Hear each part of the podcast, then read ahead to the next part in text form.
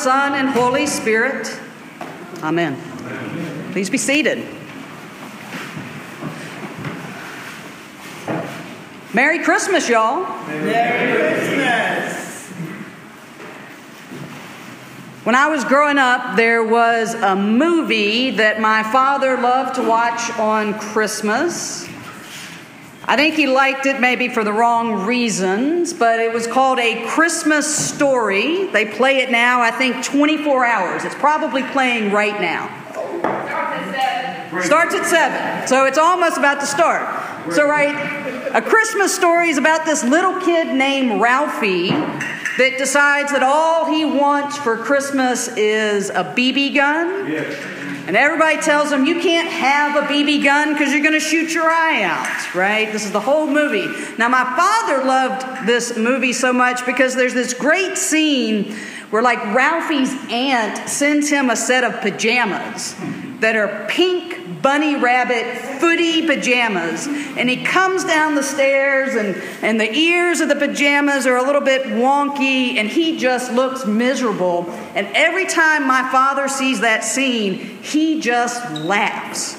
Like big old just belly laugh of this poor kid so miserable in this pink bunny foot, footy pajamas when all he wanted was a B B gun. I don't know why that makes my dad so happy, but he just laughs and laughs anytime that scene comes on.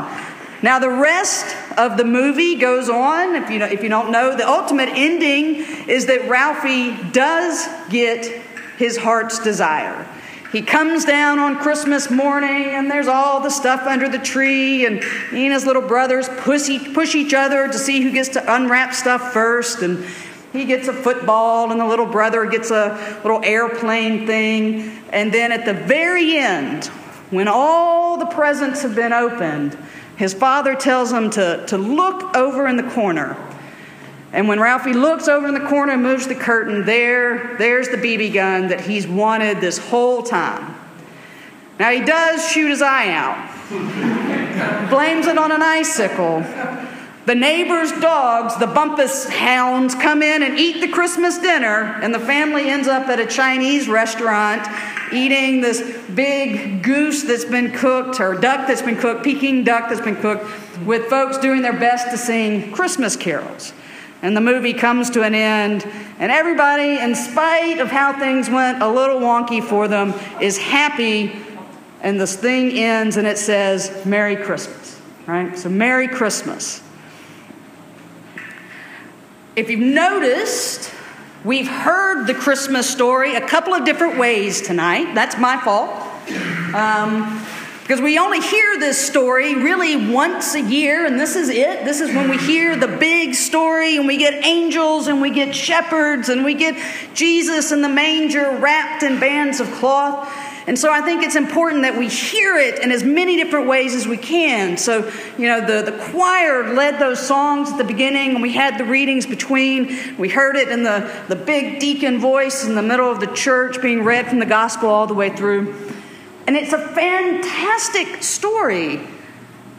And one of the things that is my favorite part about the story at Christmas and the stories that we've had for the past several weeks is the story of God coming to be with us is filled with people.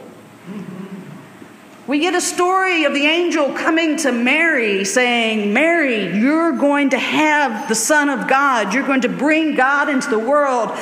And Mary's a little uncertain, but she says, yes.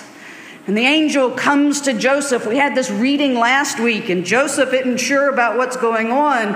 Um, and the angel says, Joseph, Mary is going to have the Son of God, Emmanuel, God with us. Do not be afraid. And Joseph says, yes. We get the story of Joseph and Mary going to Bethlehem, going and trying to find a place to have, to spend the night and have this baby, and they end up in a stable with a manger.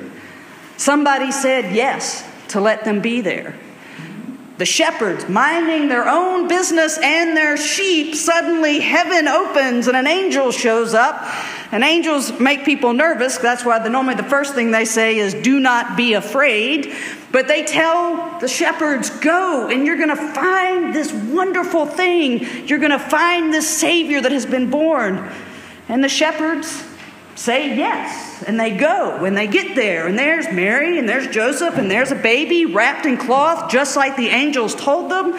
And they told Mary what the angel had told them, and they left there amazed and telling people about what they had seen. God coming into the world at Christmas is filled with us, with people saying yes to what God's plan is. Our first reading from today was from the prophet Isaiah. We've gotten a lot of Isaiah over the past couple of weeks. And this part of Isaiah begins with, the people who walked in darkness have seen a great light. And then Isaiah goes on to tell us, for a child has been born for us, a son given to us. Now, Isaiah was writing about something a little different than what we're celebrating tonight, but Isaiah is just as much part of the story that's in Luke and the story of Jesus coming to us, and is just as much part of our story right now, because Isaiah and the gospel writers and what we do now all tells the story of God with us and a salvation. Ralphie tried to earn his B B gun. He wrote a theme. He didn't get a great grade on it, but he wrote and tried to convince people that this is the present that he needed to get.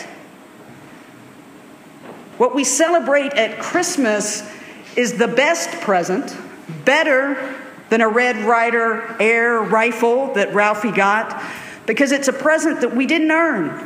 Amen. It's a present that is given to us from God. Mm-hmm. And it's a present that all we have to do is to say yes to. And that's what we do at Christmas when we remember the birth of Jesus, when we celebrate this night of God becoming one of us, is we are called on to say yes to Jesus.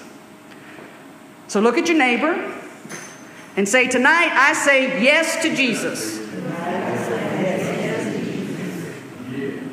And by doing that, you now are part of the story that we read about in the Bible, the story from Genesis and the prophets and the Gospels and all those letters from Paul. When you say yes to Jesus, you become part of that story.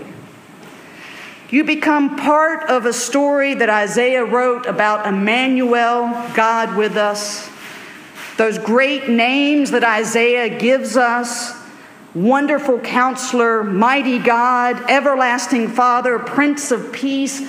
We all become like the shepherds and like the angels, people that are amazed at what's happened, and we go out and we tell the story over and over again.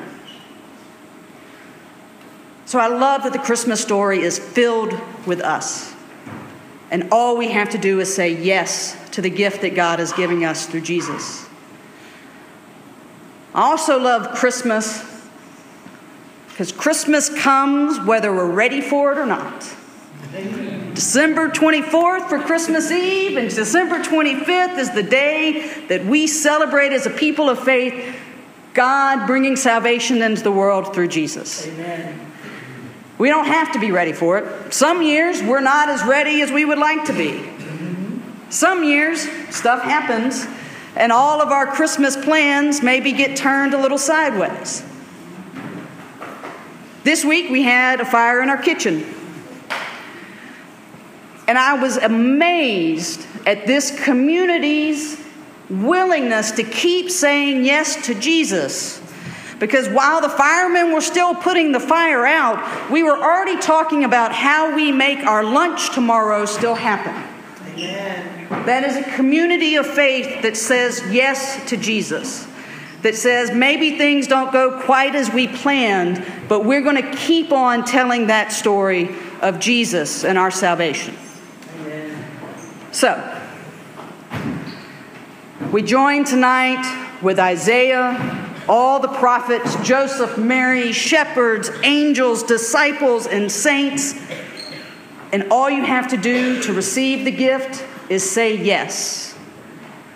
And when we say yes, we can hear again the words that the angels said on that glorious night.